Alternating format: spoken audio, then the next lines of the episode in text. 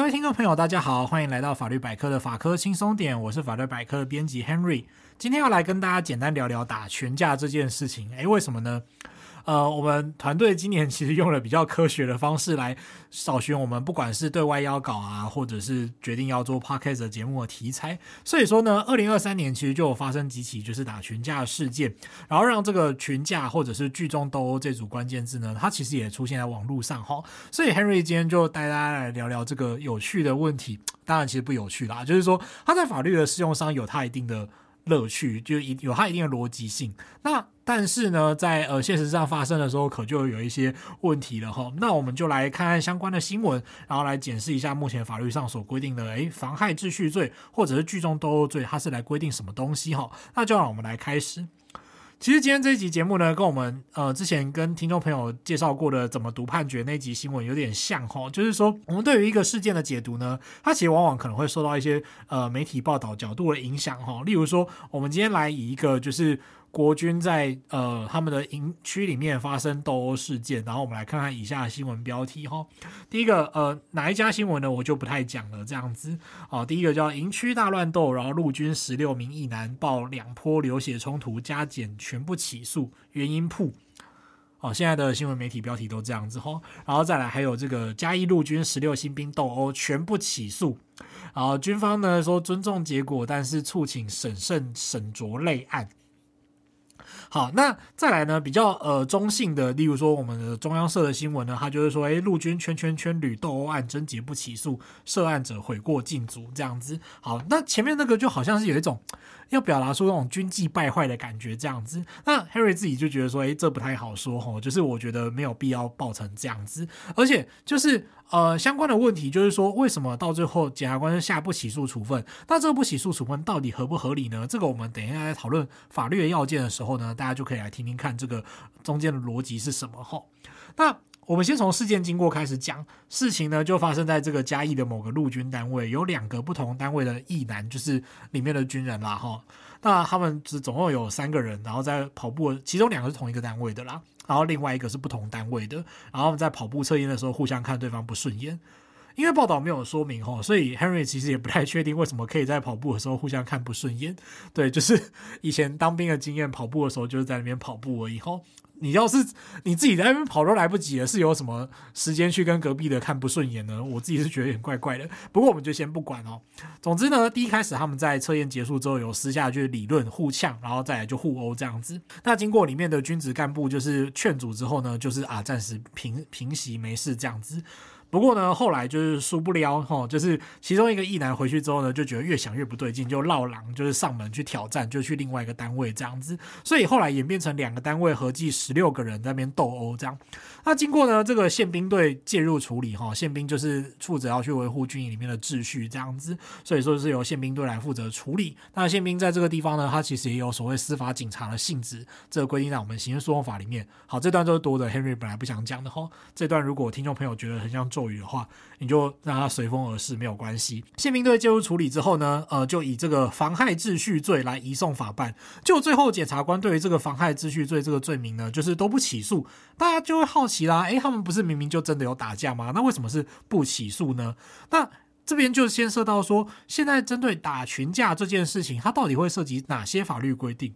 第一个呢，它会涉及到就是刑法里面的两个条文哦，它其实是有一个层次问题。第一个层次呢，它会涉及到刑法第一百五十条的规定哦。一百五十条它规定在所谓的妨害秩序罪章里面哦，所以我们刚刚前面讲的妨害秩序罪，其实它讲的是一个比较不精确的、比较同整的一个讲法，就是关于这个罪章。那一百五十条呢，它的规定具体规定呢，它简称叫做聚众施强暴胁迫罪。好，这个其实也不是简称的哦，就是很对大家来讲就是很长。哦，总共有七个字这样子，八个字，八个字，有点长。它的规定是规定什么东西呢？它的规定说，在公共场所或者是公众可以出入的场所，然后你聚集三个人以上，然后去做一些强暴胁迫行为啊，强暴胁迫行为就强暴就是一些肢体暴力啊，比方说去拉别人啊、推别人啊、挤别人之类的。那胁迫呢，就是威胁说哦，你再不怎么样的话，就是你的车子就是明天报销啊，或者是说你明天就要躺着进医院啊等等的啊，这些是胁迫行为。那在场注视的人呢，他会被处以就是这个呃一年最高一年的有期徒刑，然后拘役，然后跟就是呃一些罚金这样子。那如果呢是首谋或下手实施的人，哦，首谋就是幕后主使者的意思啊，然后下手实施的就是实际上去做强暴胁迫的人呢，他是可能会有六个月到五年的有期徒刑。这边就有一个小问题啊，第一个问题是说，我们要先去定义什么叫做公众场所或者是公众得出入的场所。它的意思是像例如说路边呐，或者是公园这些公共场所吗？或者呢是有时候因为营业考量，哈，开放给大家进出的，例如说百货公司啊，或者是 KTV 的大厅这类的地方，它就是公众得出入的场所。那再来呢，就是我们刚刚讲到两种人嘛。第一种叫在场注视之人，哦，注视就是那个就有点要选举造势的样子嘛。选举就是一定要大场面哦，所以在旁边加油动算这些就是在场注视的人。那同样的啊，这种聚众在旁边做强暴胁迫的人，他旁边也会有一些啦啦队哦，在他旁边鼓噪啊，就是壮胆啊，冲场面的那一种。再来呢，就是手谋或下手实施的人，这个应该就不难理解啊，哈，就是指我们刚刚讲的幕后主使者啊，或者呢是实际上就是拿刀枪棍棒在前面准备要从事强暴胁迫的这些人，这样。那如果说聚众强暴胁迫的行为呢，中间又还有携带凶器或者是危险物品，哦，比方说带什么棍棒啊、手指虎啊，或者是开山刀这些，啊，或者呢是在聚众的同时产生公众或交通的危险，哦，例如说你站在路边哈，占了半条大马路这样子，可能会造成交通的危险，这个时候还会再加重二分之一的刑责哈。呃，简单来说，这个行为就是最好不要啦，当然是最好不要。那我们刚刚讲到，这是第一个层次的问题。第二个层次呢，则是如果真的打起来了，而且打起来之后呢，会造成严重的结果，哈，就是有人死亡或者是重伤的结果。这个时候必须要注意哦，它一定要是要发生有人死亡或重伤，它就会进一步触犯刑法第两百八十三条的聚众斗殴罪，哦，就是聚众就是。大家聚集起来，然后斗殴啊，叫聚众斗殴罪。聚众斗殴罪呢，它的规定是这样的，就是在场注视的人，刑责会提高到最重，可能是有五年的有期徒刑。那实际上下手的人呢，他可能就会按照他下手的结果，他造成重伤或死亡的话呢，他就分别可能是用这个重伤罪啊，或者是例如说个案当中可能看他是呃可能有过失致死罪的情况来做处罚。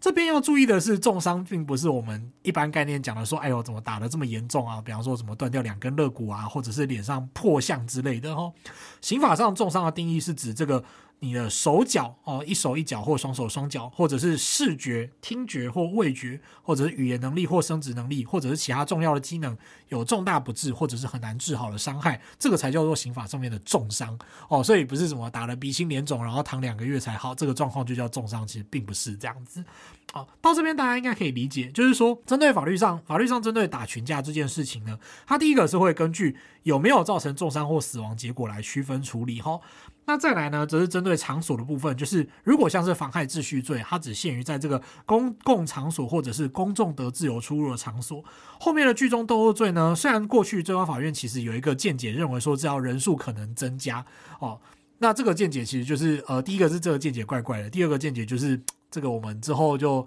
呃也不会再特别聊这样子，就是大家听一听就好。不过原则上呢，就是以法律文字来说，可能会有场所的问题跟是不是造成死伤的问题，需要大家去留意哈。所以，我们回过头来看开头我们提到的这个新闻，就是检察官呢他在针对宪兵用妨害秩序罪来移送，然后给予不起诉处分，其实这个是有它的脉络的。大家如果还记得的话呢，就是说，第一个是我们前面讲到这些役男打群架的时候，并没有特别发生死亡或重伤的结果，所以顶多呢就是在适用前面的聚众施强暴胁迫罪。但是呢，检察官在考虑是不是判呃要用这个聚众施强暴胁迫罪来起诉的时候呢，他其实会遇到一个问题，就是说。军事基地并不是公共场所，或者是公众得自由出入的场所，因为它是一个封闭的禁地嘛，你不会再看到里面有民众在那边慢跑啊，还是干嘛之类的。甚至是你即使是里面的军人，你要出入，其实也会受到门禁的管制。好，所以这其实并不符合在公众场所或公众得出入场所施强暴胁迫的要件。所以检察官做这个地方不起诉处分是 OK 的。那接下来呢，就是说，诶，即使他们打架，然后有破皮、流血、淤青啊，他可能会涉及到一般的伤害罪、普通的伤害罪。那也因为这些异男，他们并没有对彼此去提出刑法伤害罪的告诉。伤害罪属于法律上所谓的告诉乃论，也就是说，如果你没有提出刑事告诉的话，依法是不能够再进一步去追诉处罚的。所以说，这场纠纷他就是以部队里面的管理方式来收场。好，那就法律来讲，就是检察官做不起诉处分，而且呃，就是针对妨碍秩序追不起诉，然后呢，针对这个伤害罪的部分也没有特别去起诉，他就可能下，因为没有人提出告诉的话，那你也可以下不起诉处分。这部分的法律上处理是没有问题的哈。我们并没有办法说，诶，法律就因人设事，因为说，诶，这是发生在军队里面的事情，就额外让这种情况一律去适用这个妨害秩序罪。虽然我们会觉得说，这么重要的军纪事件其实是一个严重的问题，但其实这还是涉及到军队里面的管理啊，或者是对官兵的教育或者辅导啊、通报机制等等问题。这并不是法律要处理的事情哈，也不是要透过法律的处罚来帮军队就是管，帮军队管。军人的那种感觉，所以 Henry 觉得说这个是不同层次的问题，就不太希望混为一谈这样。所以说大家可能会觉得，哎，这样子就军纪败坏啊什么的，其实并没有。好，那不过呢，最后就这个打群架、聚众斗殴的问题呢，还是要来稍微就是吐槽一下我们现行法规的处理方式哈。为什么这么说呢？首先，我们现行法的刚刚这个两阶段的处理方式，它其实是在二零一九年五月。之后才变成我们现在介绍的这个样子。二零一九年五月之前，其实并不是这样的规定哈。那旧法底下呢，可能会依据这个刑法第两百八十三条的聚众斗殴罪。它以前的规定是这样的话，它规定聚众斗殴，然后导致他人死亡或重伤的时候呢，在场注视的人会被处罚，但下手伤害的人则依伤害罪的各个规定处罚。他的规定其实要处理的最主要的一个问题，是一个打群架时候的证明问题。诶，为什么会这么说呢？他就是把这些人通通都包起来处罚，理由是因为打群架的时候啊，就是这个拳来脚往嘛，哦，人家俗称刀剑无眼。当人一多起来的时候呢，你其实很难分辨说这个是谁谁打的哦。你看到这个黑眼圈谁打的哦？你即使有监视器，你看到大家是挤成一坨，你其实也不知道到底是谁打的。所以以前其实是会有一个证明上的困难。但是法律上其实很重要的一个原则就是说，你要去证明一个人有罪，你才能够去处罚他。如果呃都不用国家来证明，就说诶你有罪就有罪的话，这其实是违反刑法的基本原则。那但是如果无法证明的话呢，在这种打群架，你就是知道说，一定至少其中有一个人或者是数个人并不是无辜的。但是在没有办法证明的情况下，可能大家会去适用所谓的未遂犯或者甚至是无罪哦，就是罪疑为轻的法理来处理。这样子其实大家都反而不会被处罚到，这就不符合我们讲的这种。这种打群架的情况，其实好像要谁应该被处罚，但是结果到最后大家都没事的状况哦。为了避免这种状况，聚众斗殴罪真正的用途是要解决这个时候大乱斗产生的证明问题。所以，如果发生这种致人死伤的严重结果的时候呢，至少让其中参与的每个人都会被处罚。就像那种大家可能打电动啊，那种打那种大乱斗游戏，然后一次有四个角色在那边互打的时候，你其实也可能不知道说，诶，你我少我血被扣了，然后谁打我不知道，或者是玩马里欧，然后如果你跟朋友玩马里欧兄弟，然后谁突然就是踢了一脚之后，把一个把你的操纵的马里欧就是。摔到崖底下摔死了这样子，然后你有时候也会不知道到底是谁害的哦。像这种情况呢，就是你很难有那种呃确切的证明嘛。那同样的，我们讲打群架的状况也是如此。所以这样的立法结构呢，就是除了我们刚刚讲到的证明问题之外，其实还有另外一个概念可以跟大家介绍哈，就是它算是一种风险把关的作用。就是你平常打群架，好，如果真的没有打到什么很严重的问题的话，我们好像也就算了。但是呢，如果你打到有人死掉或者是有人重伤的时候呢，那法律真的是一定要来介入处理了。这种结构呢，它叫做所谓的客观处罚条件。客观处罚条件呢，就是说它有点像是一个罚，一个就是我们刚刚讲的把关的作用，就是说，诶，平常这个样子就算了。但是如果呢，就是真的到了升高到这种这么严重的结果的时候呢，诶，那法律就要积极的去介入处理。举另外一个例子来说，我们刑法里面其实有一条非常非常冷门、几乎没有发生过的犯罪，它叫做诈术结婚罪。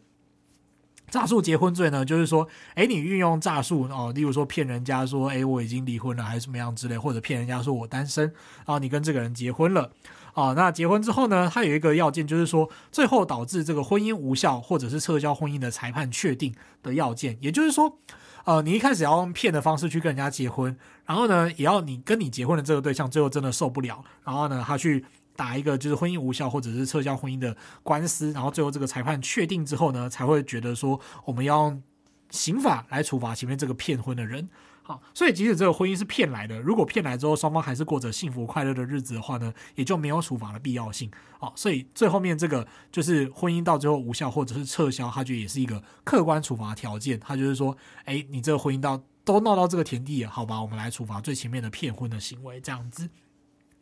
啊，同样的就是这个呃。聚众斗殴罪的客观处罚条件也是一样，打群架打到一个就是致人于死或者是重伤的程度，我们再来处罚，这也同样是一个风险控管的概念哈。那不过呢，现在的新修法其实是呃，它本来跟它就跟原本的这个功能之一，也就是这个证明功能，其实有点背道而驰。好，就是说你前面一开始的那个呃，等于说它虽然说把处罚的手往前伸，哦，你在前面还没有致人死伤的时候呢，就呃刑法就介入来处罚这样子，但是到后面的那个证明的功能就有点弱化掉，所以它并不能算是一个。呃，我觉得这个修法还是有调整的空间啦。不过这个就是很法律的问题，所以说呢，大家听到这里，如果觉得说哦，最后面的这段讨论，你觉得啊，其实好像没有概念的，真不晓得法律人脑袋里面在想什么啊，那其实也没有关系哈。大家只要记得一件事情，就是针对打群架的行为，还是有相对应的规定要处理。但是呢，就是呃，大家看归看，但是千万不要打群架这样子。那我们今天的节目就到这边，记得订阅我们的频道，并且按五颗星。如果你对于节目有什么建议或想法的话，欢迎留言或填写回馈单，让我们知道。最后，如果对生活法律有兴趣，或者是有各种疑难杂症的话，欢迎 Google 搜寻法律百科，就可以找到我们。拜拜。